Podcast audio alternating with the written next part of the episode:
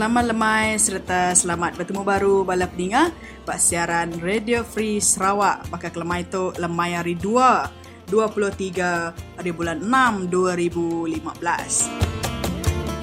Jadi selamat bertemu baru kita. Ya, selamat bertemu baru Yaris. Pedak gaya ya lemai tu tua aja. Ya, kini ke mic kini Michael Ngau. Ragok ya aku ya tadi jadi ya minta ampun. Jadi aku Nuan serta anti kita Kristina Suntai serta menyadik kita Peter John bisik dekat nulung kita laban ya dekat interview bakal aku kitanya orang di lapangan orang di Kuching di Sibu di Miri kini dia dekat nganjong ke interviewnya kita dekat mancar kena gelombang angin pandai SW 15420. Ya, Stanley. Jadi kita megah oleh bertali paun ngagaya Radio Free Sarawak bak lumur 082-237191. Jadi aku ulang yang baru 082-237191. Serta peningan semua kita dekat meri aduan ngagai kami dengan hashtag aduan rakyat Radio Free Sarawak. Saudara pendengar semua, anda boleh menghantar aduan anda kepada kami di Radio Free Sarawak melalui hashtag Aduan Rakyat Radio Free Sarawak. Ya, dan selain itu Stanley, kita juga boleh mendengarkan siaran Radio Free Sarawak di laman sesawang kita di www.radiofreesarawak.org. Dan di samping itu juga kami sedang mengusahakan supaya anda dapat mendengar siaran Radio Free Sarawak melalui parabola. Jadi kami akan umumkan secara terperinci bagaimana anda boleh mendengar siaran melalui siaran parabola dalam beberapa hari yang akan datang. Dan tanpa membuang masa Stanley, kita teruskan dengan intisari program kita pada hari ini. Saudara, kita akan mulakan dengan temu ramah saya bersama dengan YB Baru Bian berkaitan dengan 120,000 hektar tanah yang ingin digazetkan oleh Kerajaan Negeri Sarawak untuk dijadikan hutan simpan di kawasan Ba'kelalan di Ulu Terusan. Dan selepas itu kita akan bercakap dengan orang Terusan sendiri iaitu saudara Yaris. Dan kita juga akan mendengarkan buletin Borneo yang disunting oleh Timang Kenyalang. Ya, dan selepas itu kita akan bersama dengan saudara Licu Anak Luat berkaitan dengan statistik terbaru Suruhanjaya Perkhidmatan Awam Malaysia berkaitan dengan kaum-kaum yang telah diberi pekerjaan dalam perkhidmatan kerajaan di Malaysia. Jangan ke mana-mana Elis, kan ini satu data yang sangat penting sekali. Ya. Dan seterusnya Stanley? Dan seterusnya kita akan bersama dengan saudara Alan Hashim. Ini seorang anak muda yang berbakat bermain alat muzik yang agak contemporary tetapi begitu unik sekali bunyinya. Pencapaiannya Elis macam mana? Ya, pencapaiannya beliau merupakan pemain sapek di dalam kumpulan Sada Borneo yang sempat masuk ke semifinal di dalam program reality TV iaitu Asia Got Talent. Dan akhir sekali Elis juga berpeluang untuk menemu ramah seorang pengasas kepada pondok tuition. Kabarnya tempat di mana Elis? Ya, tempat itu di Balingian, Mukah. Dan pengasas itu ialah Puan Nur Ashura binti Abdullah. Dan banyak lagi yang akan anda dengar melalui siaran Radio Free Sarawak. Teruskan bersama dengan kami. Dan sebelum kita mendengar temu ramah bersama dengan YB Baru Bian, kita dengar sebuah jingle dulu. Ngawanyak peringat semua, sikminak bak Radio Free Sarawak, semua kita.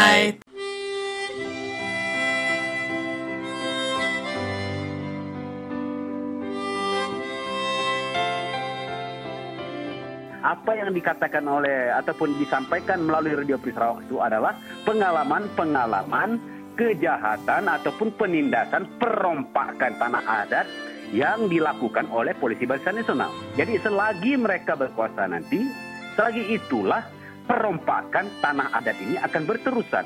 Bahkan polisi-polisi yang mereka gunakan, mereka tidak hormati keputusan mahkamah atau mengikut undang-undang. Ya, jadi mereka berdegil terhadap keputusan undang-undang, di mana kalau berkaitan dengan tanah adat konsepnya adalah pulau galau, pemakai menua dan pemuda. Tiga perkara ini adalah dalam satu. Oleh sebab itulah apa yang dikatakan dalam Radio Free Sarawak adalah fakta yang sebenar. Jadi oleh sebab itu Jangan kita tertipu dengan Barisan Nasional yang berkempen. Mereka pergi ke rumah panjang mengatakan Radio Free Sarawak ini berbohong. Radio Free Sarawak adalah sumber berita yang betul-betul berlaku ke atas kita.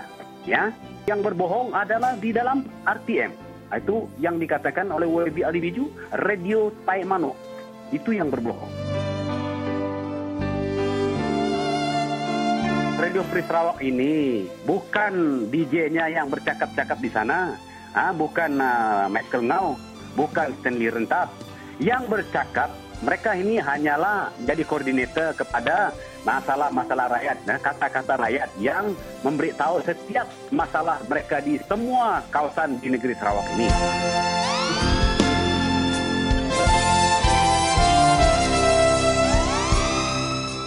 Itulah tadi kita mendengarkan suara daripada bakal calon DP 216 Pulau Rajang saudara kita Abun Sui berkenaan dengan penyiaran Radio Free Sarawak bukanlah satu pembohongan dan beliau juga merupakan seorang peguam.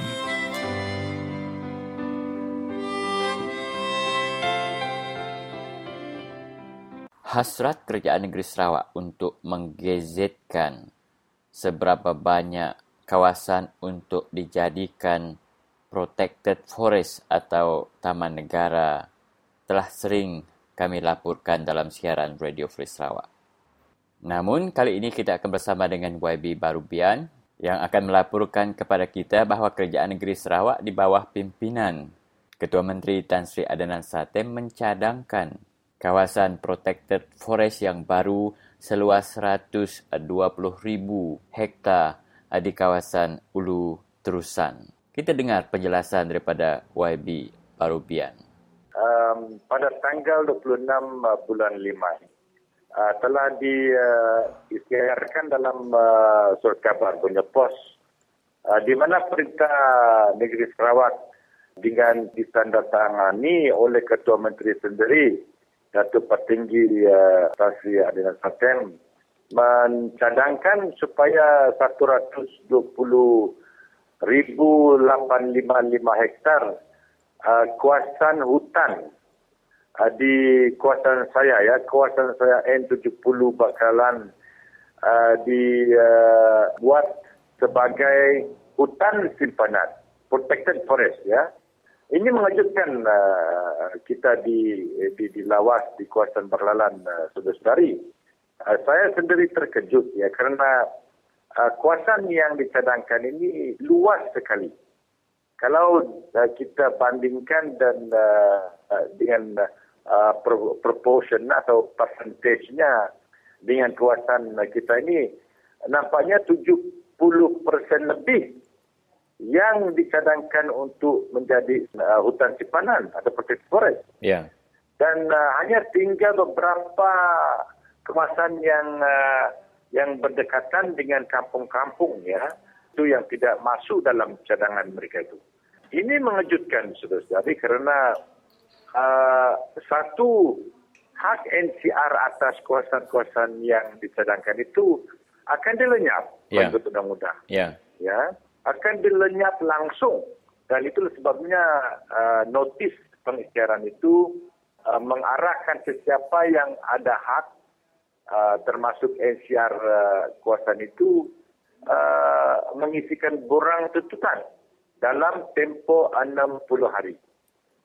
Termasuk kawasan saya. Termasuk kawasan saya di Pak Burnut dan terpaksa lah. Ya. Saya pun mengisikan borang. Baik, adakah YB bersetuju ataupun sedang merancang untuk memfailkan saman balik ataupun membantah tentang cadangan kerajaan negeri itu, YB? Saya dengan sekeras-kerasnya akan membantah langkah ini. Dan itu sebabnya saya membuat satu dialog dan perjumpaan di antara semua orang yang ada hak dan yang terlibat atau akan affected ya. Yeah. Akan kena kerana cadangan ini berdialog pada minggu yang lalu hari 4 ya, kita berdialog di Lawas dan 250 lebih orang datang. Mereka pun terkejut. Mereka ini pun membantah dan masa itu saya mencadangkan tiga langkah yang harus diambil oleh kita semua. Satu ialah saya katakan mesti mengisikan borang mengikut prosedur. Kalau tidak, hak kita itu dilenyap, dimatikan begitu saja ya. Dan keduanya, saya telah menyediakan satu surat rayuan kepada Ketua Menteri Sarawak, Adenan Satem, supaya cancel dan menarik balik cadangan ini secara langsung. Ya. Kerana kita ini adalah petani dan orang yang tertakluk dengan hutan, ya, dengan tanah, ya. Ya. Dan kehidupan kita ini tertakluk dengan ini dan kerana itu kalau tidak ada hutan, tanah mengeliling yang di sekeliling rumah kampung kita ini diambil dan diterhad, restricted dan tak boleh masuk ya, kerana hutan simpanan ini selepas prosedur ini dipenuhi, habiskan, dia berkesan akhirnya kita tidak boleh masuk dalam hutan ini. Baik. Memburu, memancing ikan, mengambil apa-apa saja di sana. Kehidupan kita sebagai orang asal di Sarawak tentu sekali tidak ada, dimatikan begitu. Dan kerana itu saya mengatakan dalam surat itu tidak ada sebab-sebab kawasan ini diisytiharkan sebagai hutan simpanan. Dan lagi pun kawasan ini telah dibalak oleh Samling. Macam manakah kita mengisytiharkan kawasan yang telah dibalak itu sebagai protected forest, betul, sebagai hutan simpanan, yeah, ya, yeah. Apalagi disimpankan kerana semua balak kita dia ambil, dan ini bagi kita tidak adil sekali. Kayu balak dan kawasan kita tidak habiskan, right, dan orang-orang dari luar yang diperkayakan dan diuntungkan oleh kayu balak dari kawasan kita. Selepas kayu balak itu habis, sekarang ini diisytiharkan pula menjadi hutan simpanan. Lagi kita yang hidup kita ini yang bertaruh dengan hutan dan tanah ini lagi ditindas lagi. Baik. Nah, itulah sebabnya kita mempantas sekerasnya. Itu tindakan yang kedua. Yang ketiga, saya mengatakan dan minta mandat dari mereka itu, di mana mereka semua setuju, firma saya akan memfailkan satu tindakan dalam undang-undang untuk membatalkan cadangan ini juga, ya. Wabi, apa bezanya kalau Wabi lihat pentadbiran Ketua Menteri Tan Sri Adenan Satem juga banyak mencadangkan, menggazetkan protected forest ataupun mencadangkan taman negara. Apa bezanya dengan Ketua Menteri yang sebelum ini, Taib Mahmud, juga banyak buat perkara yang sama? Mana satu yang baik di antara mereka, Wabi?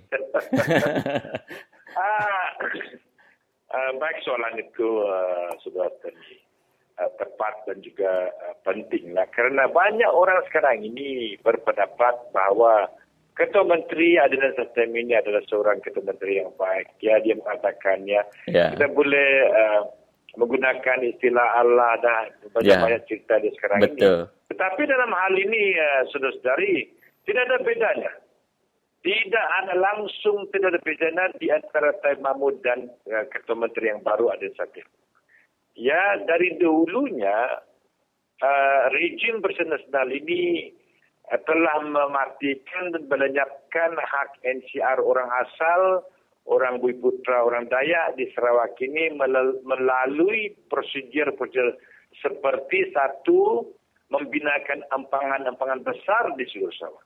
Ya. Keduanya, mengisytiharkan hutan simpanan macam yang kita ada sekarang, ya, protected forest, atau natural resources atau national park, dan juga mengeluarkan provisionalis atau PL kepada serikat-serikat yang kaya raya, yang besar-besar dari luar Sarawak. Inilah cara-caranya, tidak beda, tidak ada bedanya di antara membina empangan dengan mengeluarkan timber license kayu panas, provisional lease PL, LPF, dan juga mengisytiharkan setak dan hutan simpanan. Kerana semuanya dalam proses ini, NCR orang Dayak dimatikan. NCR orang kita ini, orang asli, dilenyapkan. Itu akibatnya. Karena itu, saudara-saudari, dalam hal ini, sebenarnya Ketua Menteri yang baru ini meneruskan polisi Taib Mahmud. Baik, adakah YB dan orang-orang kampung masih lagi nak menyerahkan petisyen rayuan itu? Walaupun YB tahu sikap dan rejim Barisan Nasional masih begitu, YB? Kita harus teruskan memberikan rayuan itu kepada Ketua Menteri kerana kita nak menunjukkan rasa marah kita ya. Dan kita sekarang ini masih memungutkan signature tanda tangan dari kampung-kampung, dan sekarang ini sebenarnya surat ini berjalan di semua kawasan Ba'kelalannya dan akan ditandatangani oleh orang kita. Yeah. Kita ingin menunjukkan kepada Ketua Menteri. Ini adalah satu langkah yang tidak akan membawa satu keuntungan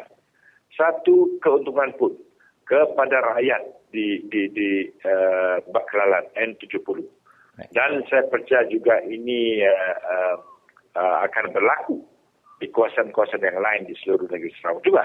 Jadi demikian Yobi, terima kasih di atas penjelasan itu. Kami akan membuat panggilan susulan kepada Yobi jika sekiranya ada apa-apa perkembangan berkaitan dengan cadangan pembinaan Taman Negara ataupun Protected Forest ini di Taman Negara Ulu Terusan. Terima kasih Yobi. Terima kasih sama. Jumpa lagi ya. Demikian saudara pandangan daripada Yobi Baru Bian, dan kita juga ingin mendengar pandangan masyarakat Lun Bawang dari Ba'kelalan, khususnya dari Terusan. Kita sebentar lagi akan bersama dengan saudara Yaris.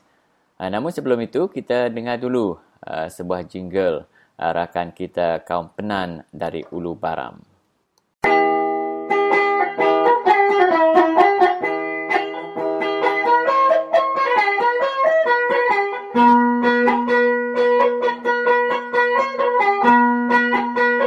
Saya bernama Daud Sedin, berasal dari Databila, Selaan Ulu Baram. Saya bangsa Penan. Bagi pihak saya, sorrylah, saya tidak bersetuju dengan Taman Negara.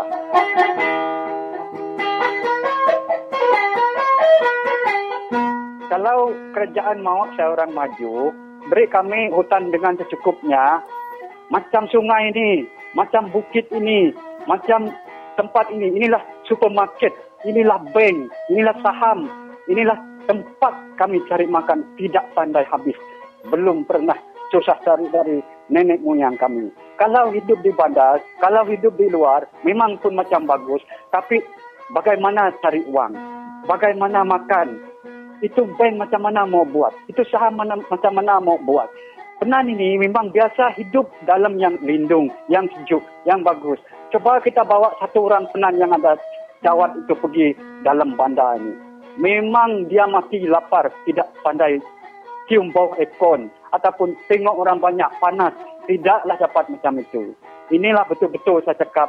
Kalau kamu mau kami orang maju, inilah satu soalan yang paling bagus. Kalau kamu mau kami senang hati sebab kerajaan cakap satu Malaysia. Rakyat dia dimajukan. Patut kamu orang, tolonglah kamu YB ini. Saya orang Penan yang tidak ada pelajaran apa-apa. Janganlah buat Taman Negara tempat kami.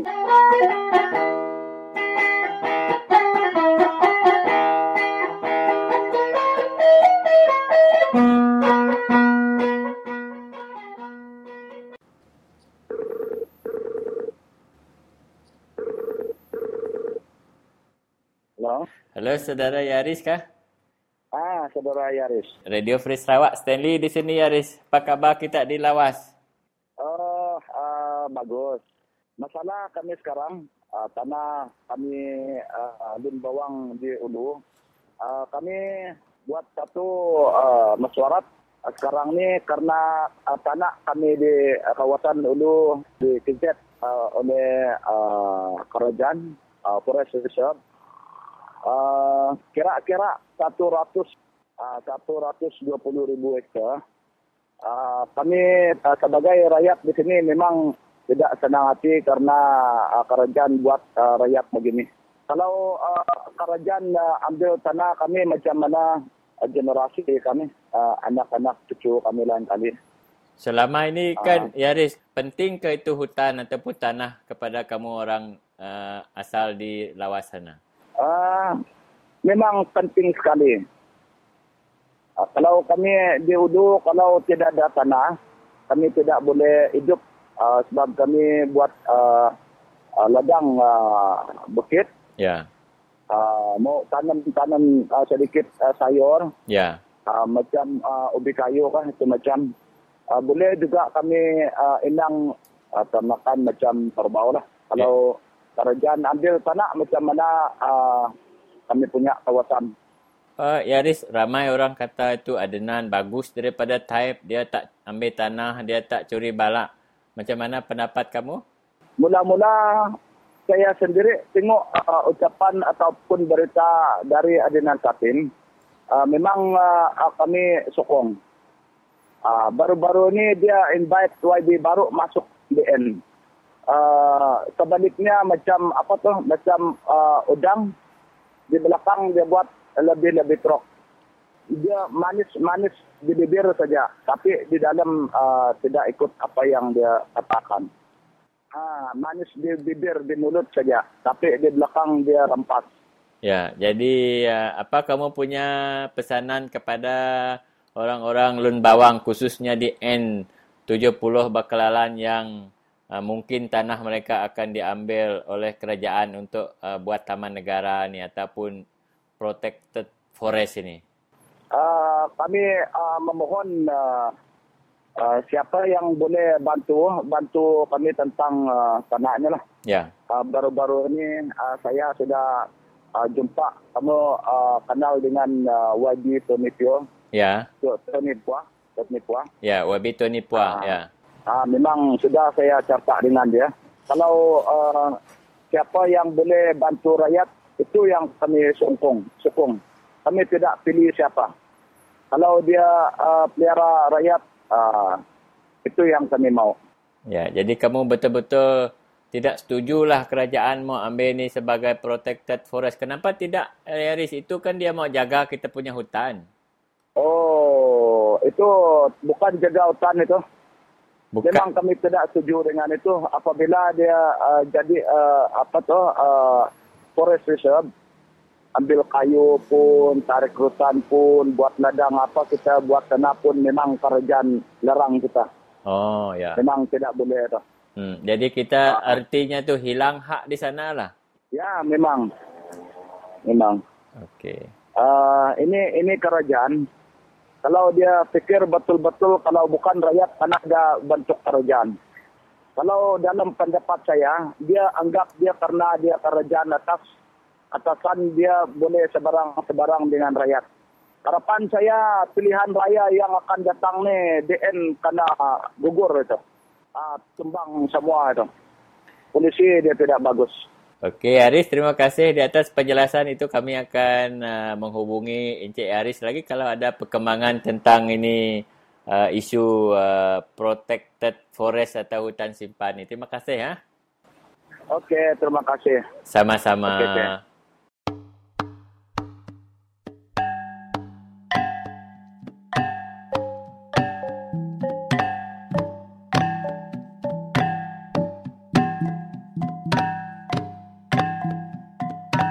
Pada aku, kayu balak tu amat bisik dekan. Kau uji kita berarti betul-betul. Sekumang lama tu dan kaku. Sekumang Adenan Satem tu dah jadi Ketua Menteri Sarawak dalam kurang lebih dalam setahun. Lebih 10 IT yes, kayu balak aku dah tangkap. Tapi aku katanya balak kita menyuah. Balak kita ni siko kumeni dah kena tangkap. Ni siko meneja, ni siko manual. Ni buah ripan, ni luri, ni tungkang. Udah ketangkap, udah tarik baik lagi muka ke pengadilan. Nak patut, kayu balaknya tarik nemu berjalai ke diri ngagai pangguang ke atin ada orang main. Nanti Adenan Satem pun madah, oh, Sirah udah lari, udah lari dia lagi. Bah, dia tahu nanya orang kampung. Dini orang curinya, kayu kena curinya mesti pulau galau orang, kampung orang. Tanya nekin, ngagai orang kampung, mesti bertemu, nanti yang segi amat tanasat. Abang penemu aku, penemu sebenarnya. Bermau ajaknya. Nipu aja. Baka ni kita. Kita tadi orang curi kayu balak. Orangnya tarik. Tahu, lima kita. Bak nama 7 sertang yang cukai mu 5 orang. Betul kena kita jadi menteri. Jadi ketua menteri. Okey, siapa orang curi timbak? Siapa orang curi timbak? Bisik di ni ada dalam dunia tu. Uji kita mereka. Polis sepin. Polis berbisik kuasa kebesaran. Nah, dari polis terus nima orang curi. Semadi orang kencurinya dulu nima polis, baru polis malah. Sebab dia kita fikir, orang kencuri balak dari senapang. Tu penemu bangganya. Ya, aku kami bawa terajang dia. Boleh deh. Aku berdakar dia. Ya, ada kena ayah. Ya, aku main kutuk siti hari hilah Adenan. Tipu uji Adenan tu tadi. Ketika mereka menang pilihan raya. Lepas mayu kita terangkap. Madah Adenan tu. Baru amat terit. Aku madah kita. Ingat kita rakyat Sarawak tu. Nanti kita kena anak tipu yang tu. Adenan tu aku madah ke dunia menua kita habis. Udah berpilihan raya tu ya. Berubah Adenan. Aku pernah kita. Agi sirah yang ambil kampung kita. Agi sirah yang ambil tanya. Nama-nama yang ambil pulau galau kita.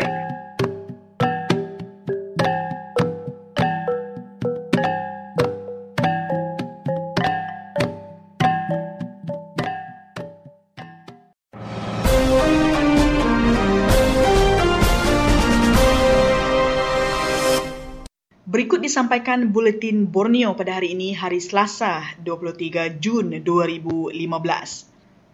Empangan Bengoh berdepan dengan masalah yang serius kerana struktur pembinaannya terjejas dan kemungkinan empangan untuk pecah adalah tinggi.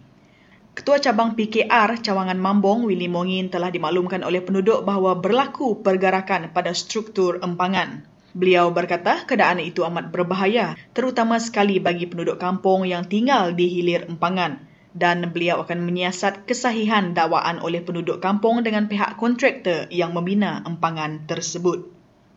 Empangan yang mulai dibina dengan kos $310 juta pada 7 Ogos 2007 ialah sebuah empangan air yang mampu menyimpan 114 juta meter padu air dengan keluasan tadahan seluas 127 km persegi.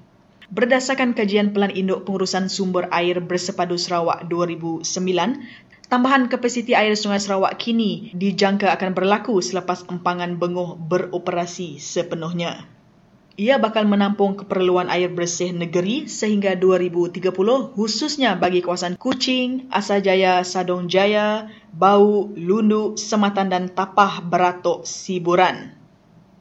Empangan yang sepatutnya siap pada 6 Disember 2010 untuk penanggungan air tidak dapat dilakukan dan berdepan penangguhan projek pada Disember 2011 dan dijangka siap sepenuhnya menjelang 31 Oktober 2015. Berita seterusnya. Jaringan Orang Asal se-Malaysia JOAS telah menggesa untuk menubuhkan jawatan kuasa pilihan Parlimen PSC sebagai sebahagian syarat cadangan susulan penemuan pasukan petugas atau Task Force mengenai siasatan tanah kebangsaan Suhakam mengenai hak tanah orang asal Malaysia. JOAS ialah pertubuhan kebangsaan dari 87 komuniti tempatan yang bekerjasama dengan Badan Pertubuhan Bangsa-Bangsa Bersatu PBB dan lain-lain lagi untuk mempromosi dan melindungi hak orang asal. Pengarah Sekretariat JOAS, Jenila Simbang, berkata mereka mengesa penubuhan PSC untuk memantau kajian dan merangka undang-undang yang berkaitan. Beliau menambah bahawa PSC boleh melihat usaha untuk mewujudkan mekanisme yang sesuai seperti Mahkamah Hak Milik Anak Negeri atau Tribunal Tanah dan juga memeriksa peranan pemandu dalam memajukan kawasan orang asal. Delegasi JOAS terdiri daripada orang asal dari Sabah, Sarawak dan Semenanjung Malaysia yang membincangkan isu-isu seperti empangan mega, kajian mengenai undang-undang dan tempoh adat hak milik kaum, Jabatan Kemajuan Orang Asli JAKOA, dan ketiadaan hak persetujuan mendapat maklumat dari orang asal dalam pembangunan. Selanjutnya, Mata pencarian 1,500 nelayan tempatan berdepan ancaman dengan kehadiran nelayan asing dari China, Thailand dan Vietnam di perairan Sarawak yang menggunakan lesen pukat tuna yang dipajak kepada mereka oleh beberapa individu tempatan. Pengerusi Persatuan Nelayan Kawasan Belawai, Tembrin Bustaman dan Pengerusi Bot Nelayan Sarawak, Hatung Ting berkata dalam satu kenyataan bahawa pencarian mereka terjejas dengan kehadiran nelayan asing yang bekerja dengan orang tengah yang kaya. Nelayan merungut bahawa selama ini mereka mampu memperoleh RM5,000 dan RM6,000 sebulan, tetapi sekarang mereka berkata mereka hanya mampu sebanyak RM2,000 sebulan. Mereka mendakwa sekitar 50 bot nelayan asing yang syarat dengan hasil tangkapan ikan ketanjung manis di Seraikai setiap minggu. Merasakan diri mereka terpinggir, Tembrin dan Ha merayu campur tangan Ketua Menteri Adenan Satem mengenai masalah mereka dan membantu kebajikan ratusan ahli Persatuan Nelayan. Berita seterusnya, peningkatan kes jenayah dalam negeri. Sebuah badan bukan kerajaan, NGO untuk Kesedaran Jenayah dan Keselamatan Rakyat Malaysia iaitu MARAH, Malaysians Against Rape, Assault and Snatch atau rakyat Malaysia menentang rogol, serangan dan peragut telah melebarkan sayap mereka ke Sarawak. Dalam satu kenyataan, pengasas MARAH Dev Avran berkata bahawa MARAH Sarawak bertujuan menyediakan satu landasan untuk berkongsi maklumat, langkah-langkah keselamatan dan amaran di kawasan panas jenayah serta bertindak sebagai kumpulan sokongan untuk mangsa. Kumpulan ini akan menubuhkan laman sesawang secara maya 24 jam seminggu untuk memberi kepada polis dan penduduk yang berada di kawasan yang terjejas. Dev berkata keselamatan rakyat Malaysia ialah hak perlembagaan semua dan setiap kali para wanita keluar, mereka tidak perlu bersedia secara mental dan fizikal. Pengumuman mengenai inisiatif baru ini datang susulan ketakutan di bandar Sibu berikutan kehilangan pistol separa automatik seorang ahli perniagaan terkemuka yang diragut pencuri pada Khamis lepas. Ahli perniagaan yang berusia 73 tahun ketika itu sedang berjoging bersama dua orang rakan apabila diserang beg kecil yang mengandungi pistol telah diragut dari beliau pada awal pagi. Setakat ini pihak polis masih belum menangkap mana-mana suspek. Sibu merupakan bahagian yang terkenal dengan beberapa kejadian tembakan di Sarawak dan pada bulan Januari tahun ini kejadian tembakan berlaku di Wisma Sanyan dan Sarawak House dan seorang ahli perniagaan telah ditembak ketika makan tengah hari di sebuah kedai kopi akhir tahun lepas. Ini menunjukkan kegagalan polis tempatan untuk menangani peningkatan indeks jenayah, contohnya apabila seorang ahli perniagaan yang membawa pistol dan merasakan keperluan membawanya ketika berjoging dan ini jelas sesuatu yang tidak kena sedang berlaku. Autonomi untuk Sarawak. Pemerhati politik berpendapat bahawa ahli politik Sarawak akan membawa sentimen Sarawak for Sarawakian atau Sarawak hanya untuk rakyat Sarawak dalam pilihan raya negeri yang akan datang. Minggu ini, DAP Sarawak telah mengeluarkan kenyataan umum mengulangi pendirian mereka bahawa parti DAP negeri mempunyai autonomi dan pimpinan kebangsaan seperti yang ditunjukkan semasa mereka keluar dari Pakatan Rakyat Negeri awal tahun ini. Parti tempatan menuntut untuk royalti minyak yang lebih besar untuk negeri Sarawak tetapi sehingga kini Ketua Menteri Adenan Satem masih belum berjaya mendapat sokongan dari Kerajaan Persekutuan dan Petronas. Pensyarah kanan Sains Politik Universiti Malaysia Sarawak UNIMAS, Dr. Faizal Haziz berkata semangat kenegerian atau regionalisme semakin mendapat sokongan di seluruh negara sehingga Johor. Namun demikian bagi Dr. Andrew Area yang juga pensyarah kanan UNIMAS berkata ia mungkin berhasil di kawasan bandar tetapi pengundi luar bandar ia hanyalah infrastruktur yang biasa dan janji roti serta mentega sahaja. Anda boleh menjelaskan konsep Sarawak for Sarawakian dan mereka setuju tetapi yang pastinya mereka bertanya mana sekolah, jalan dan air, jelas Andrew. Apapun pendapat orang, semangat kenegerian akan menjadi topik perbincangan hangat untuk pilihan negeri yang akan datang tidak lama lagi. Berita itu tadi mengakhiri Buletin Borneo kita pada petang ini yang disampaikan oleh saya Elis Puyang dan disunting oleh Timang Kenyalang. Sekian saja Buletin Borneo hanya di Radio Free Sarawak.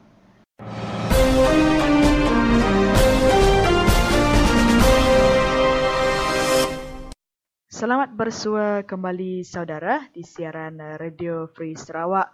Dan untuk seketika kita keluar sedikit ya dari isu politik, isu tanah NCR dan yang sewaktu dengannya.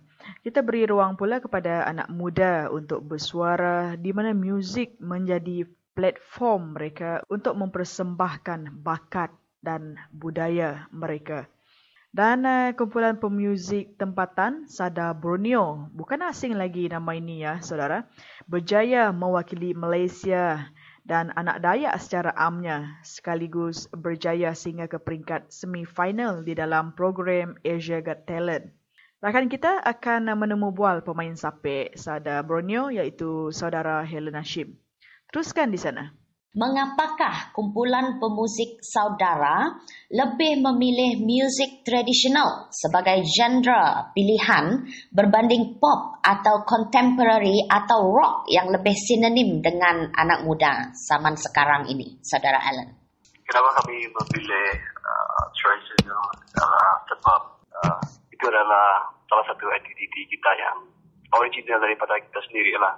Dan kami cuba buat dia jadi contemporary, jadi yang orang senang dengar dan orang senang fahami maksud lagu. Dan apa yang kami buat sekarang inilah, kami bukannya fully traditional, bukannya fully modern, but kami cuba memberi nafas baru kepada music tradisional lah, mix dengan modern.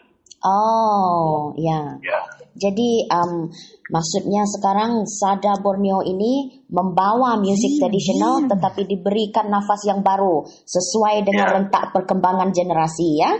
Bukankah itu nanti serba sedikit mengganggu-gugat ke originalan kepada muzik tradisional kita? Apa pandangan saudara Alan tentang ini pula? Saya tidak mungkin menggugat muzik tradisional. Kami masih kekalkan cara bermain tradisional. Cuma apa kami buat adalah kami masukkan elemen muzik dari western supaya dia lebih sesuai dengan orang untuk didengari lah, sesuai pada tiap lapisan, tidak tertumpu pada satu lapisan masyarakat dan kaum saja. Saya bersetuju juga dengan pandangan saudara sebab kalau kita ingin membawa identiti kita iaitu orang Dayak ke pentas antarabangsa, kita harus juga mempunyai strategi dan harus juga berfikiran terbuka ya bagaimana untuk mengambil tempat dan perhatian dalam pentas pesada dunia. Jadi saya merasakan ini adalah salah satu inspirasi mengapa Sada Borneo memilih juga kan ASEAN Got Talent ya. Dan merujuk kepada pilihan muzik ini sendiri ya saudara Alan, siapakah inspirasi untuk Sada Borneo ini? Apa yang memberi kami inspirasi adalah setiap kami mempunyai idola masing-masing. Kami ada member saya lah yang semua pemain mereka ada pernah ikut dalam muzik di sekolah, pernah ikut dalam band. Setiap mereka ada idola masing-masing dan saya juga pernah ikut dalam orkestra dan saya punya pada pengetahuan dalam muzik juga dalam di gereja. Dan idola supaya saya untuk buat muzik ini adalah pastor Aja Hashim. Dia yang mengajar saya muzik tradisional dan dia juga yang memberi cabaran pada saya untuk macam mana kembangkan muzik tersebut. Dari sudut dia lah yang saya belajar tentang muzik ini.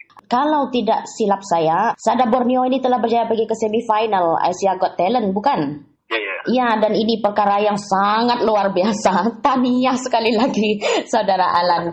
Dan soalan seterusnya, pada pandangan saudara lah, sejauh manakah muzik ini penting dalam mengekalkan identiti warisan Dayak kita? Kepentingan untuk kita kekalkan kita punya tradisi, kita punya muzik, kita punya culture sangat crucial lah, sangat penting. Sebab sekarang ni tidak ramai orang yang betul minat dengan tradisional, betul faham mereka punya unsur. Mereka cuma tahu tapi mereka tidak mendalami benda tradisional. Banyak lagi benda tradisional yang kita tidak faham. Dan ini untuk generasi yang akan datang, mereka akan tidak tahu manakah, apakah asal usul mereka. Kepentingan ini penting lah. Kebanyakan orang muda sekarang mereka lebih suka dengan budaya daripada Korea. Itu tidak salah. Cuma kita pun ada kelebihan. Iya. Kita punya ada culture juga. Iya, betul. Kita jaga kita punya culture. Kita tidak dipengaruhi 100% daripada benda daripada luar. Tetapi bagaimana dengan pakaian ya Saudara Alan? Adakah saudara dan beberapa rakan saudara yang di dalam tim Sada Borneo ingin membuat persembahan menggunakan mungkin baju kita baju Dayak, baju Iban ataupun hanya fokus kepada muzik sahaja ataupun bagaimana? Kami juga fokus dalam muzik dan juga dalam proses macam mana membawa pakaian tradisi. Image itu ya, image itu. Mungkin kami tidak pakai fully tradisional, tapi kami cuba pakai aksesori yang cuba buat satu yang lebih pada yang orang muda lebih senang. Kami pakai aksesori saja dalam setiap persembahan. Kalau kami pakai tradisional, mungkin orang muda pun tidak suka. So, kami buat dia seiring dengan peredaran zaman lah. Seiring dengan keperluan kesesuaian pada zaman sekarang. Tradisi itu masih kami kekalkan, tapi masih bawa juga. Dan apakah perancangan terdekat bagi Sada Borneo? Apakah ada sebarang tawaran rakaman buat masa ini ataupun bagaimana? Rancangan terdekat kami ialah sekarang ini sebab kami semua masih belajar dan kebanyakan kami pandai student.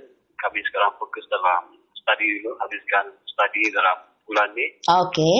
And then kami lepas tu dalam beberapa bulan ni kami mungkin sibuk dalam buat persembahan di mana banyak tawaran untuk buat persembahan dan juga buat recording lagu.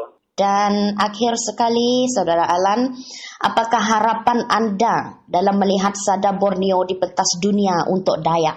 Harapan saya ialah kami sebagai dan semua kami Sada Borneo ialah ingin melihat orang muda betul-betul menghargai asal usul mereka, asal diri mereka, dan mereka harus bangga. Iya. Sebabkan asal usul itu menjadi pemat dunia lah. Biar orang lihat. Orang luar lihat kalau kita punya culture yang original, kita punya culture itu yang kami mau lihat satu hari. Iya. Kami tidak sampai final. Jadi mungkin lepas nanti ada wakil daripada negara kita yang pergi ke final. Iya, betul itu Saudara Alan. Saya sangat bersetuju dan saya menyokong 100%. Dan Saudara Alan, saya percaya bahawa ini adalah suatu permulaan yang baik bagi kita orang Dayak, bagi Sada Borneo dalam Asia Got Talent. Percubaan pertama ya, dan sudah berjaya sampai ke semifinal. Ini sangat-sangat membanggakan orang kita Borneo, Saudara Alan. Dan saya percaya bahwa Sada Borneo mampu berdiri sama tinggi, duduk sama rendah dengan artis-artis antarabangsa. Dan Saudara Alan, terima kasih banyak-banyak ya kerana meluangkan masa untuk ditemu bual pada hari ini. Okay, thank you. Thank you so much. Demikian tadi saudara penjelasan daripada saudara Alan Hashim dari kumpulan Sada Borneo berkaitan dengan genre muzik yang mereka pilih. Dan apa kata kita dengar sedikit petikan muzik dari kumpulan Sada Borneo.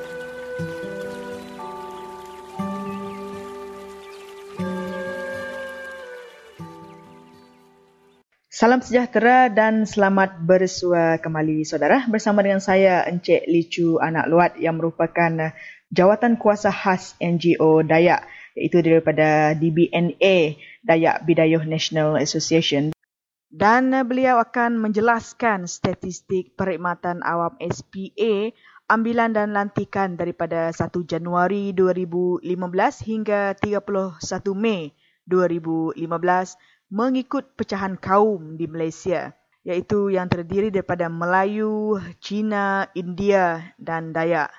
Dan kita teruskan di sana Encik Licu. Ya, okey.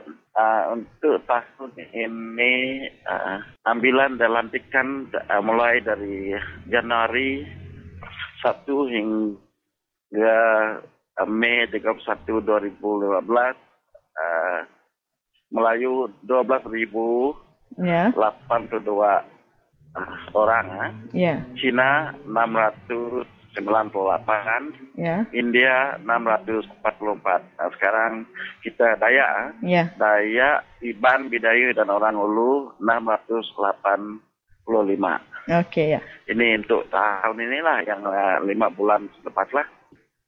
Dan bagaimanakah data ini dikumpul ya Encik Licu? Adakah ini data keseluruhan merangkumi kesemua grade jawatan di dalam sektor awam ataupun mungkin Encik Licu ingin berkongsi sedikit sebanyak? Ini bukan semua jawatan. Ini kalau tidak termasuk SK lah nih. SK dan saya rasa pendidikan pun tidak masuk juga nih. Ini hanya merangkumi sokongan saya rasa dan ada juga yang jawatan-jawatan yang lain lah. Sebagai contohnya jawatan-jawatan sokongan yang lain itu saya tidak begitu pastilah. Tetapi kalau statistik yang saya terima ini semasa mesyuarat lah. Ini yang terbaru sekali lah. Ini yang dapat saya terangkan lah. Pada pendapat Encik Licu sendiri, mengapakah terdapat jurang yang begitu ketara di dalam pengambilan para penjawat awam ini? Di antara kaum Melayu dengan kaum Dayak dengan perbezaan 11,397 orang? Saya tak begitu pastilah sebab walaupun kami sebagai ahli jawatan kuasa khas memang selalu nak suruh SPA tingkatkan pengambilan Dayak lah. Macam khasnya di Sarawak lah. Tapi ini macam tidak berapa didengar lah.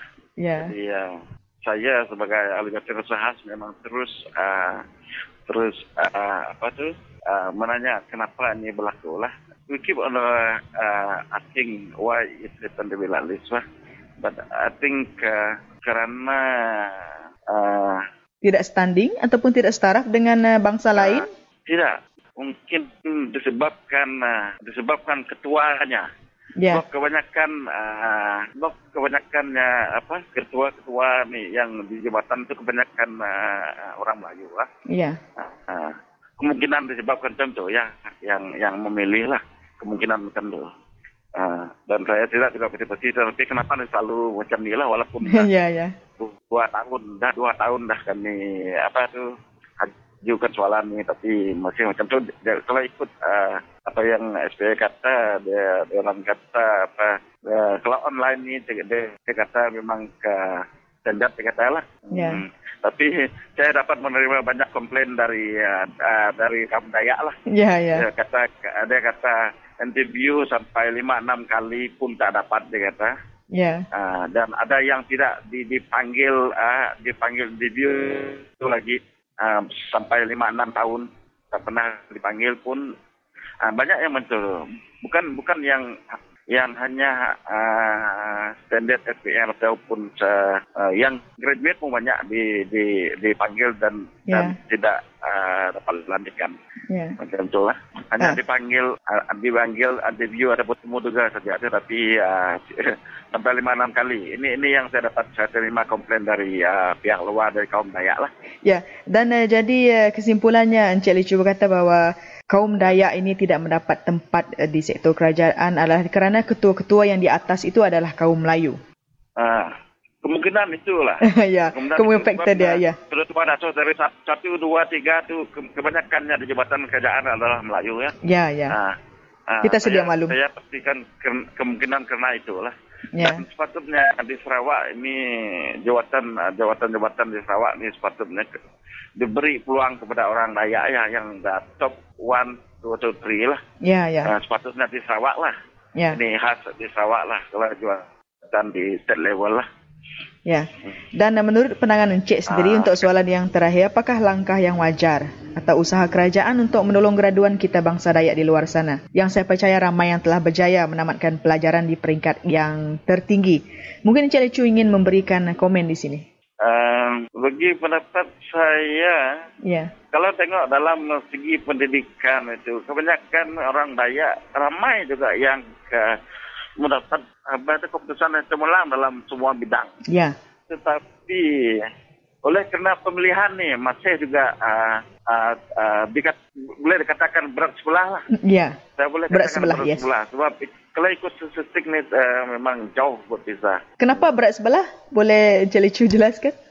Itulah kerana ketua-ketua itu bukan kebanyakan bukan bangsa Dayak. Ya.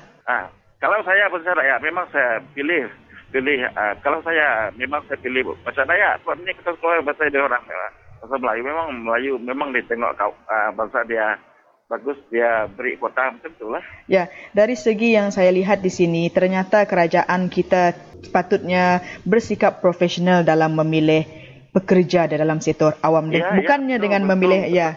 Ya, memang betul. Saya setuju dengan pendapat Puan tu lah. Ya. Jadi setakat ini saya dapat terangkan. Okey, ya.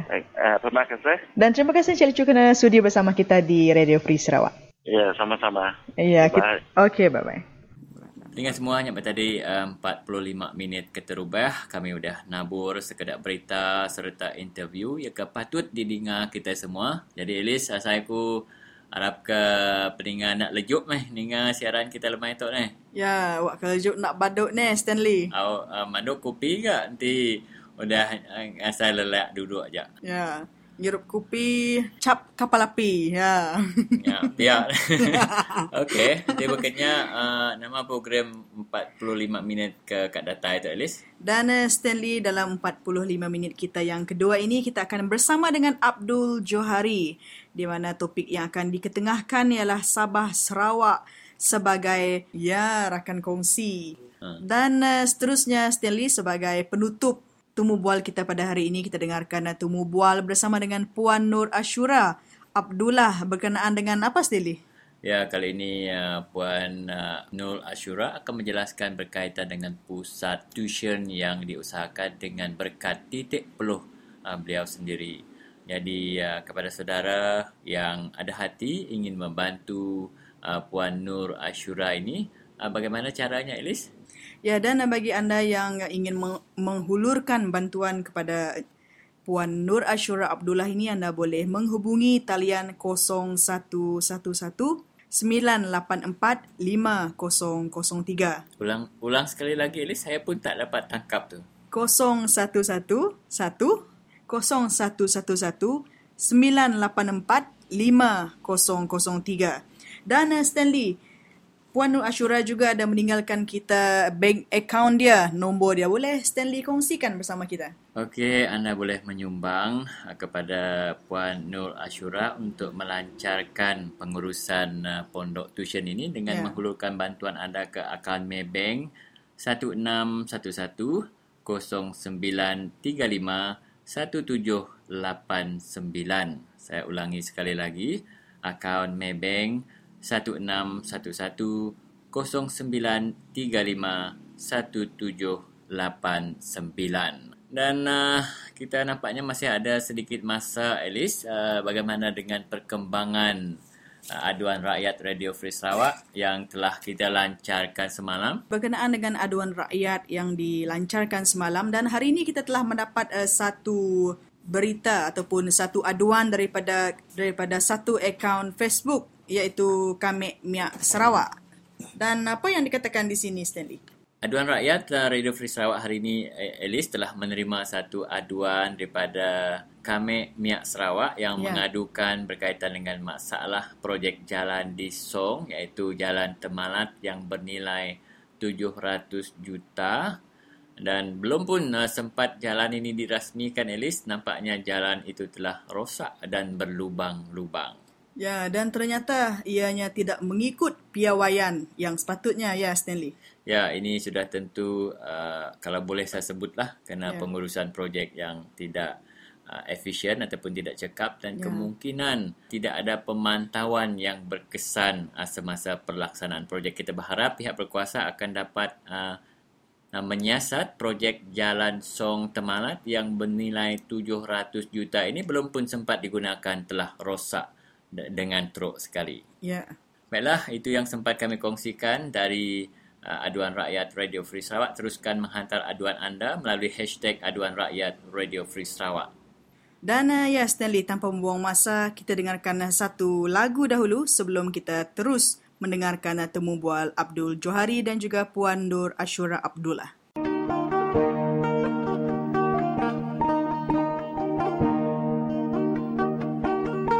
Jadi saya ke balak kendai ke kami. Perintah tu kok nak merik PR dengan company ni, ngambil tanah kita. Kita impor, tak tahu.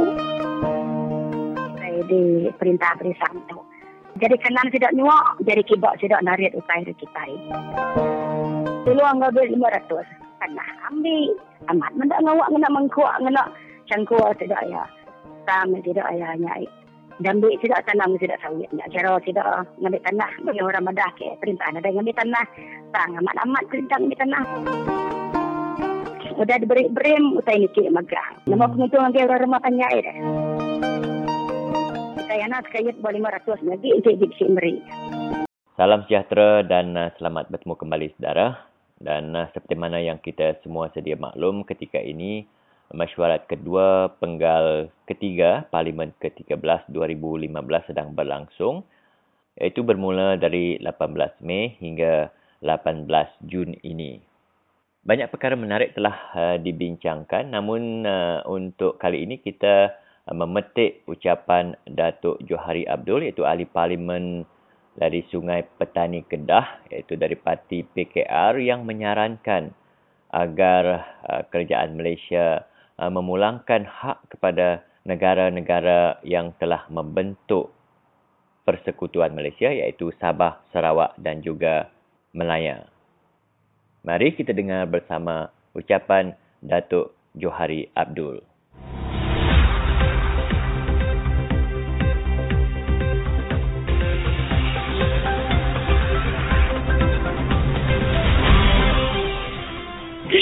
Country ialah Sabah dan Sarawak.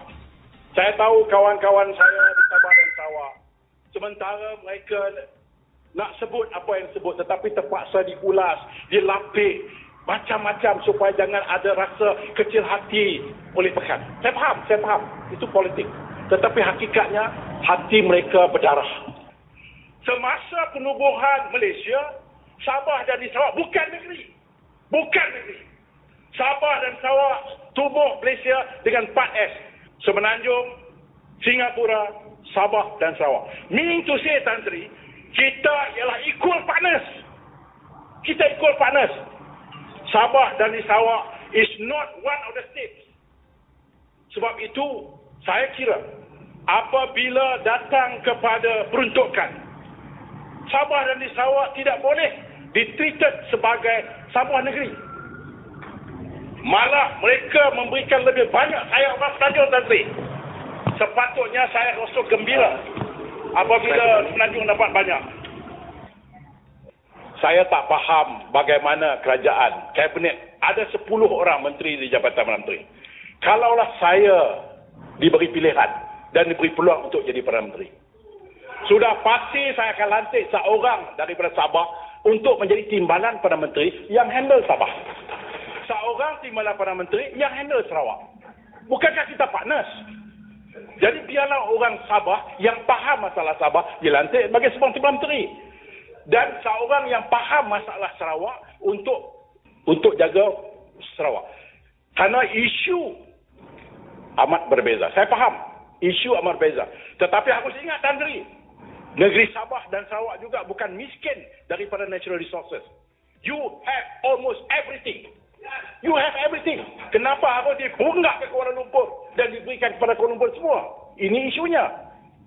Bukankah molek, duduk dan bincang, ada benda yang boleh diberikan kepada Kuala Lumpur, tetapi sebahagian besarnya harus dikembalikan kepada Sabah dan Sarawak.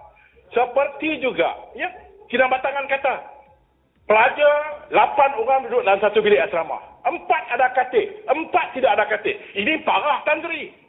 Parah tidak mungkin berlaku di mana-mana juga di negeri di Semenanjung. Tidak mungkin. Namakan satu sekolah yang berlaku begitu. Tidak mungkin tanderi. Tetapi, bayangkan terpaksa seorang ahli parlimen bawa isu itu ke parlimen. Amat sedih, Tan Sri.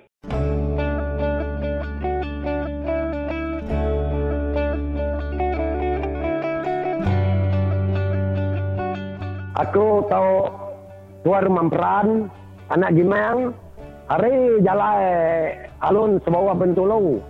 Aku harap ke kita berpiliah ke nyukat atai tahu kita yang mendiang ke penemu orang.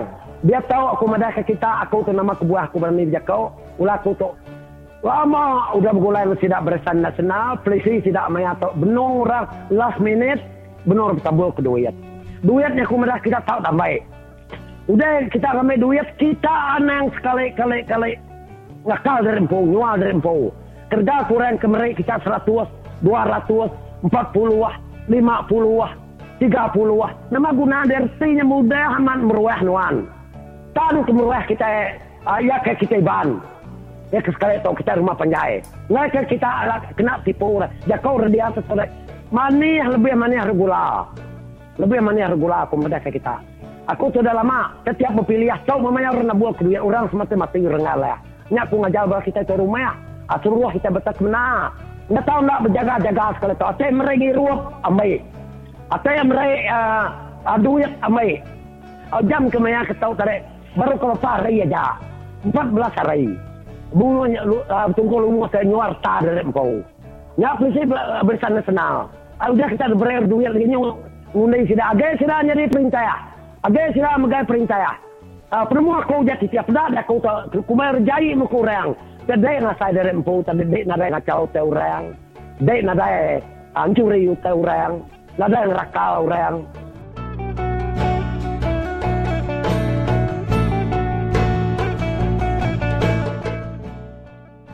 Selamat petang dan salam sejahtera saudara. Bersama dengan saya di talian ialah Puan Nur Ashura Abdullah yang merupakan seorang pengasas pondok tuisyen komuniti percuma bahagian Balingian Mukah. Salam sejahtera Puan. Ya, selamat petang. Selamat sejahtera juga kepada DJ. Terima kasih kerana menghubungi saya. Ya, dan kita sedia maklum bahawa isu pondok tuisyen ni semakin mendapat tempat di media sosial dan saya ingin bertanyakan kepada Puan sebagai pengasas pondok tuisyen ini. Bolehkah berkongsi dengan kita sejarah pondok tuisyen ini, Puan? Okey, sebenarnya pondok tuisyen ni kerana secara resminya kami bina pada Januari tahun 2014. Ya. Yeah.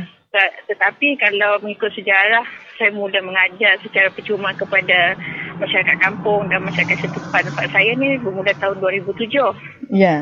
Okey, kalau pondok tuisyen Balingian ni, kami bina dia pada Januari 2014 atas dasar waktu tu semakin ramai student. Sebab mula-mula kami memang mengajar dalam rumah.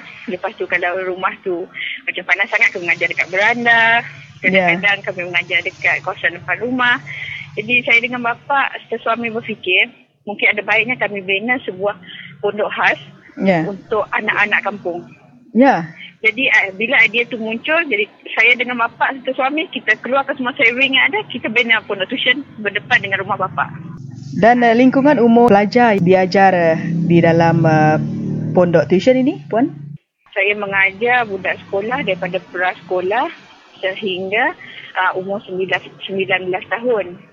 Dan untuk yang terbuka, saya mengajar daripada umur 3 tahun hingga 69 tahun. Ya. Saya juga mengambil pelajar yang ingin mengulang SPM atau CPM.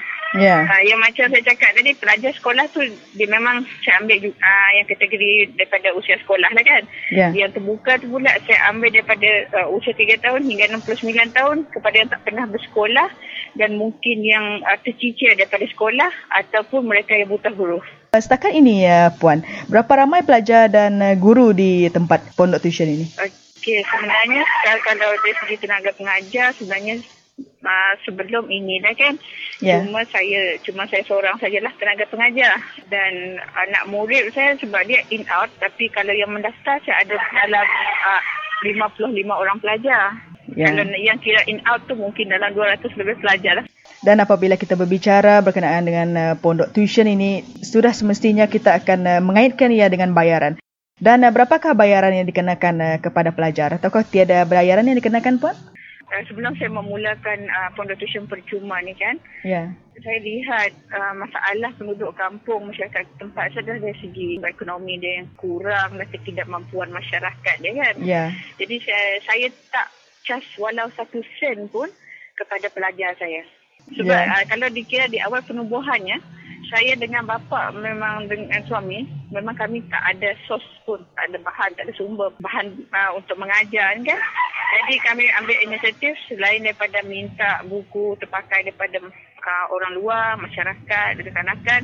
Saya dengan bapa macam satu minggu sekali kami ke tapak pelepasan sampah, kami kutip buku-buku dan kami kutip apa saja alat alat bantu mengajar yang masih boleh digunakan seperti pensel, pen dan sebagainya lah untuk kegunaan pondok tuisyen. Ya, dan mungkin Puan ada tak meminta dana daripada kerajaan atau NGO-NGO yang ingin menyalurkan bantuan? Sebelum ni saya memang telah berusaha, yeah, dan saya telah buat satu kertas kerja dan saya edarkan kepada banyak pihak lah kan. Yeah. Sebab saya rasa saya sudah tidak mampu kerana penambahan pelajar yang semakin banyak, sambutan yang semakin menggalakkan. Saya memang dah ni lah cuba memohon tapi belum ada jawapan lagi lah. Ya. Yeah. Apakah masalah yang dihadapi oleh pelajar termasuk juga ibu bapa dan juga pondok tuisyen itu sendiri, Puan? Masalah kewangan ibu bapa pelajar nak menghantar mereka tuisyen. Ya. Lepas tu masalah memang kebanyakan yang berkaitan dengan masalah kewangan kan. Ya. Di Balingian dan di Mukah ni pun kebanyakan masyarakat dia kurangnya kesedaran terhadap kepentingan ilmu. Dan itu yang menyebabkan ramai pelajar kececeran. Dan satu lagi, kerana masalah ekonomi, ramai ibu bapa yang tidak mampu menghantar anak-anak mereka mengikuti kelas tuisyen. Ya, mungkin Puan ingin mempromosikan pondok tuisyen ini sekaligus menyeru pihak-pihak di luar sana yang berkemampuan, terutama sekali pihak kerajaan, pihak NGO yang ingin menyulurkan bantuan kepada pondok tuisyen komuniti percuma di Balingian Mukah ini, Puan. Apa yang saya perlukan adalah sokongan daripada semua pihak. Maknanya ada sedikit sokongan moral. Disebabkan itulah saya memang menyeru kalau ada pihak-pihak yang berkemampuan, pihak kerajaan ke, kalau sudi bantulah usaha saya. Kalau tak pun dengan RM1, bantulah dengan buku-buku. Kalau buku terpakai, saya terima. Ya, dan akhir sekali Puan, apakah harapan Puan terhadap kejayaan pondok tuisyen komuniti ini supaya ia akan melahirkan satu generasi yang bukan hanya mengira wang ringgit tetapi dalam usaha membangkitkan kebangkitan anak muda kita bahawa pentingnya pendidikan? Allah, sebab soalan tu memang sebab sikit saya nak jawab lah kan. Sebab kita tahu masyarakat Sarawak ni kita agak tertinggi dari segi pendidikan, sama di kalangan luar bandar termasuk kekurangan baik daripada galakan daripada masyarakat, ibu bapa, kita punya masalah ekonomi. Jadi harapan saya dengan wujudnya pondok tuisyen ni, dia menggalakkan lebih ramai sukarelawan yang berminat untuk membantu antara satu sama lain untuk meningkatkan ni ilmu pengetahuan di kalangan masyarakat. Dan ilmu pengetahuan tu tidak semestinya berbayar. Dan kasih sayang yang kita sebarkan melalui kerja sukarelawan ini juga tidak perlu berbayar sebenarnya. Kena lebih banyak kita membantu, lebih banyak yang kita dapat berikan kepada rakan-rakan kita yang kurang berkemampuan. Hanya dengan ilmu pengetahuan, kita mampu keluar daripada kelompok kemiskinan. Ya. Itu yang paling penting. Ya. Dan kami di Radio Free Sarawak, Puan, akan sentiasa menyokong usaha baik, usaha murni Puan dalam menolong anak bangsa kita di Sarawak. Dan saya mewakili Radio Free Sarawak mengucapkan ribuan terima kasih kepada Puan kerana sudi ditemu bual bersama kita pada hari ini. Sama-sama. Ya, begitulah tadi saudara, temu bual saya bersama dengan Puan Nur Ashura Abdullah yang merupakan pengasas Pondok Tuition Komuniti Percuma di Balingian, Mukah. Dan bagi anda yang ingin menghulurkan bantuan, bolehlah menghubungi Puan Nur Ashura sendiri di talian 0111-984-5003. Saya ulangi kembali, 0111-984-5003. Beserta nombor akaun milik Puan Nur Ashura binti Abdullah, nombor akaun Maybanknya 1611-09-351789. Dan saya ulangi kembali, 1611-09-351789. Ya, dan suara kita telah pun sampai ke hujung siaran, dan tetapi jangan risau, kita ada satu lagi temu bual, iaitu temu bual apa ya, Stanley? Ya, bersama dengan saudara Matik Anak Giram. Ini berkaitan dengan perkembangan terbaru berkaitan dengan kes NCR yang beliau sendiri tahu berkaitan dengannya, dan beliau berbesar hati untuk berkongsikan dengan Radio Free Sarawak berkaitan dengan perkembangan kes tersebut. Dan Alice, kerana kita seperti mana yang Alice cakap, kita telah berada di penghujung siaran. Kita ingin mengucapkan ribuan terima kasih kepada pendengar kita yang tetap setia mendengar siaran Radio Free Sarawak. Kini kita nak mengingatkan sekali lagi, kalau boleh mereka mengadu kepada kita melalui hashtag Aduan Rakyat Radio Free Sarawak. Dan anda boleh menghubungi kami di 082-237191. Juga anda boleh melawat website kami di www.radiofreesarawak.org.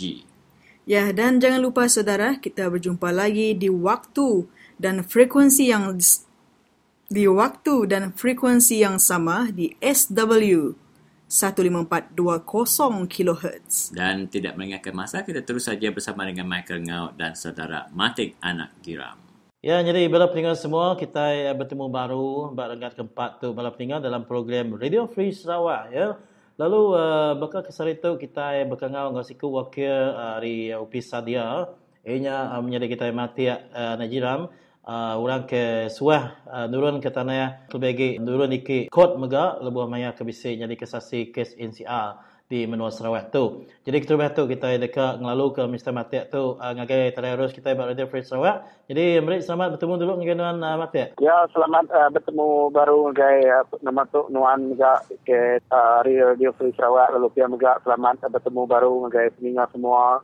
Ya, kita mendiang ke Radio Free Sarawak di seluruh Menua Sarawak gitu. Ya, Michael. Jadi ulian Wan ngongsi ke sekedar kes yang berkait pasal NCR ngagai bala peningan kita Radio Free Sarawak tu menjadi. Oh, jadi kelmai tu aku ngongsi ke kita ianya pasal nama tu info terkini ianya kes ke bersangkut paut no tanah hak adat NCR kita di Menua Sarawak, terutama yang kita suku kaum Dayak. Bukan hanya suku kaum Dayak, dan juga mungkus nama tadi semua suku kaum pedisi Riau di bumi Sarawak tu. Ini kaum sudah Melayu, Melanau, Ngau, Bangsa Cina juga ke kena nama tadi rindiang, kena runduang penyakit ataupun virus nama tadi penusah segar tanah tadi. Ianya jadi ke hari Sabtu tadi atau hari dua kemarin aku bisa nama tadi bicara di Kot Tinggi Menua Sibu, ingat kita kes kita hari Menua Ulu Engkuah Ketibas Suang di nama tu Menua Sibu. Jadi kami di trial ke kesnya kemarin, jadi kesnya bersangkut paut ngau nyamik kayu nak beradat di tanah NCR, ingat bertembang ke Batang Kabang, di Dempu Siku nama tu Siku orang ke udah kalak jawab perintah, ingat jawab bahagian medical. Jadi nama ketua itu tadi ianya sama ikut orang ke dia di Nostung, lalu di kacau orang di tanah adat, lalu ditebang orang kabang ke ditanam ke ini ya kelia ke berumur kurang lebih beratus tahun sudah lalu. Jadi nak sembang ngaunya aja mega ianya pasar kes bangsa Melanau.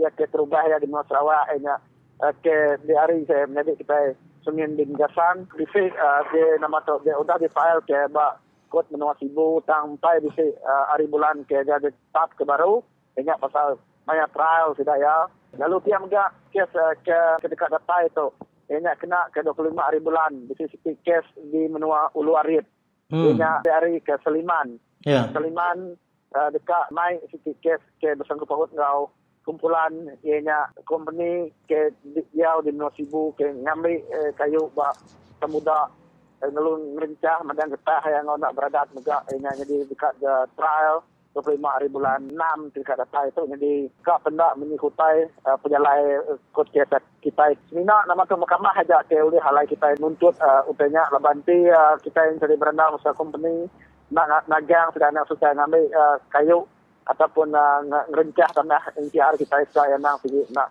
nak tidak komplain. Tiap-tiap kes kada kursi kuno tu tadi company ni ngelaban sudah ia ke disebut waktu tadi. Oh jadi kes ke nama tadi ia ke selalu benar ngelaban bangsa kita ke bersangkut paut ngau tanah NCR ngelaban kita daya terutama ya bakal si nama tu menua di suang ini tadi kes sama dia tu kita bisa nama tu ngau sitik company Harrywood company kat kumai Harrywood jadi kes demand mega ianya sitik kes ke ditemu dempu sudah Robert Lau Huiyu lalu kes ke nama tu ni ya kita Sumin bin Gatan ianya owner kita ubah ya ngakai company ke nama tu ke delapan sudah Sumin bin Gatan ianya sebab ianya sudah Taib Mahmud terpilih ya sang dia tu sudah dijual sudah yang kayak city company hanya Sarananas Sendirian Berhad ngau Pelita Holding Sendirian Berhad lalu city lagi hanya Taan Pelita Ijan dua company ngelaban sudah ada menuanya di nama tadi di menua batang ijannya jadi kes-kes kebukai megak lebih lagi bekas kasih yang sambil ngor menan hijau nak pakai balak benar dilaban ngelaban tanah bangsa kita daya ngau kontraktor ini lebih lagi sudah kontraktor ke hari Melaya. Ya, ke belaban no bangsa kita ke jam ke dia tu. Penyam tadi bala peninggal kita ingat ke report pandai hari Matik Anak Giram hari wakil hari Sadia. Jadi ngatu Radio Free Sarawak dekat Meri. Besar terima kasih kagan wan. Jadi lalu Arab kita boleh bergulai baru ngau update isu kebukai tingkat data dalam program Radio Free Sarawak. Selamat lemai serta bertemu baru balik. Terima kasih. Ya, terima kasih juga anggai Radio Free Sarawak laban tu dah Meri ku peluang nama sedih dengan data ke report ataupun info kita baru ngagai pendengar semua ketimbangan Radio Free Sarawak. Jadi semenjak benar ke lemai itu juga aku ni dalam rantau jalai niki ke Ulu Baram hari miri niki ke Ulu Baram laban segala isu kebenaran tadi isu Baram Dam. Jadi nya utek jadi dalam ke seminggu dua atau lebih aku jadi aku ada oleh digiga kena arus telefon ke nama tadi laban aku nya di Ulu Sungai Gedian start hari lemai itu lagi. Jadi nya nama tu berita info minit nya pasar penjalai kumpul ngau kes NCR kita ke di North Sarawak itu jam ke dia tu. Jadi terima kasih jadi selamat bertemu baru lalu selamat berjuang ke Nuanti baru dia. Terima kasih. Terima kasih Bapak.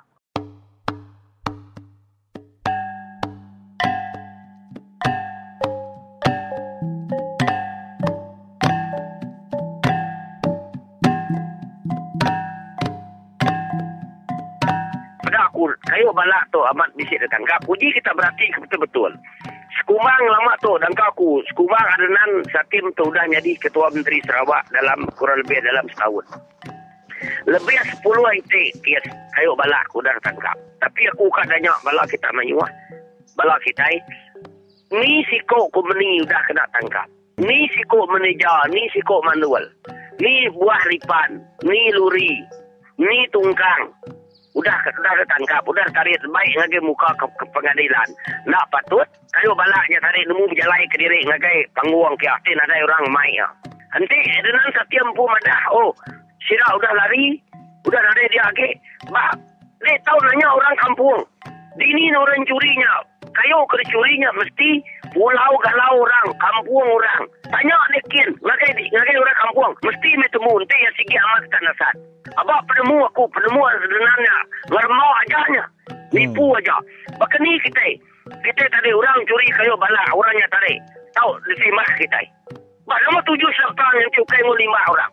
Betul kena kita jadi menteri, jadi ketua menteri. Okey, siapa mencuri timah? Siapa mencuri timah? Bisik dini ada dalam dunia tu.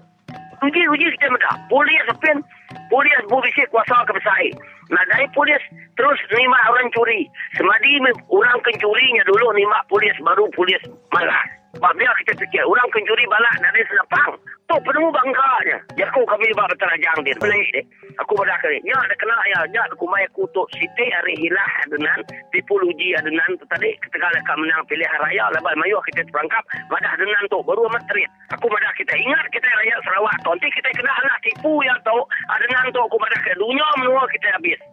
Udah berpilihan raya pilihan berubah adenan.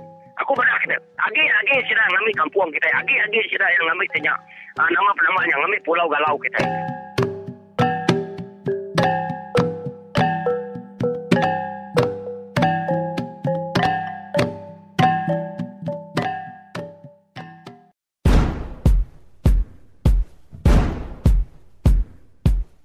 Beribu-ribu tanya, beribu-ribu tanya, beribu-ribu tanya Barisan Nasional berjaya.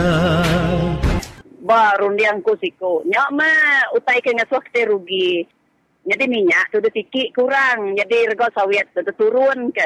Jadi kita in tadi lebo mayo berpilih subo orang madah ke. Kau nurun ke rego minyak ngi pakatan rakyat. Jadi ngi sedok berisan tu detikik ke dia tu. Jadi kita kau turun ke. Arinya kita iban lebih lagi. Lalu nak berti antara berisan ke pakatan rakyat na segi berpuji sedok kena kau amat rindu ke berisan nak ngira sedok empu dempok bala berisan ku aku jadi dah tu minyak kita dah berapa 20 sen dikit ya jang Assalamualaikum dan salam sejahtera. Harga minyak petrol RON 95 dan diesel akan dinaikkan 20 sen seliter berikut kuasa selepas 12.30 malam ini. Beribu-ribu tanya beribu-ribu tanya Barisan Nasional berjaya. Ketika mengumumkannya, Perdana Menteri Datuk Seri Mohamad Najib Tun Razak berkata, kenaikan itu adalah sebahagian langkah rasionalisasi subsidi bahan api oleh kerajaan. Beribu-ribu tanya, beribu-ribu tanya, beribu-ribu tanya Barisan Nasional berjaya. Jadi rego sawit kami ditu. Nah, dainar kenuan ke RM333 dalam setan. Apo, nah. Terus berapa besai racun kenuan tirau nahapnya. Kemari kami beli serikai kin. 245 kena setuang saya sudah mesti riset ke dia. Nana nemu tungok gi berundiang ke kebun tu.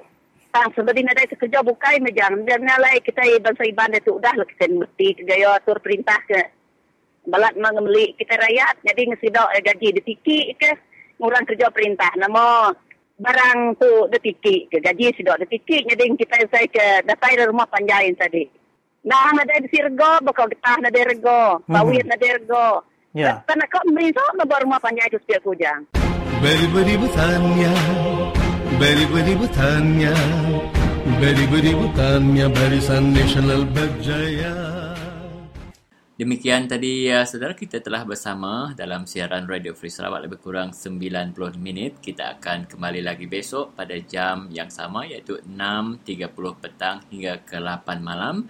90 minit ini saudara, jika kita gunakan dengan baik, anda boleh melaporkan apa sahaja kepada kami dan kami akan menyiarkan apa juga laporan anda. Kan begitu, Alice? Ya, betul itu, Stanley. Jadi, ngawanya peringat semua, seminak bak Radio Free Sarawak. Semua kita tahu berjaku.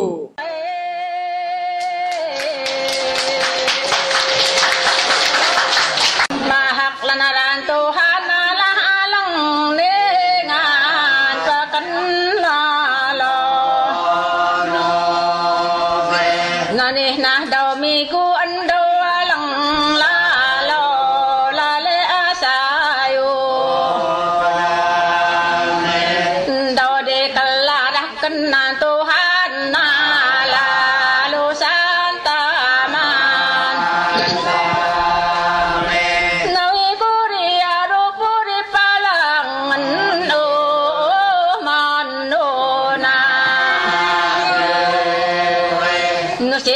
kalau di nelan bo apa ni kalau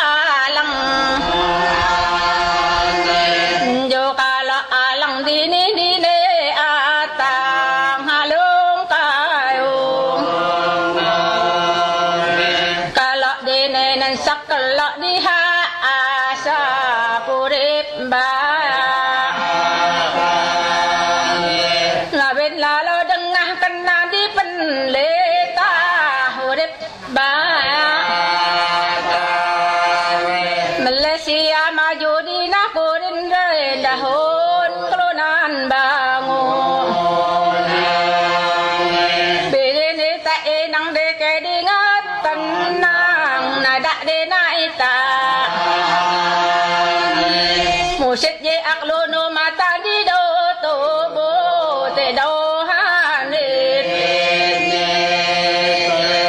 jo eta ni nang di beli le nang kala han lo ilan dale asap de lan de oh lan nyap lan nyan na ni halam o se ani kenan de ke ha do to ha no de ba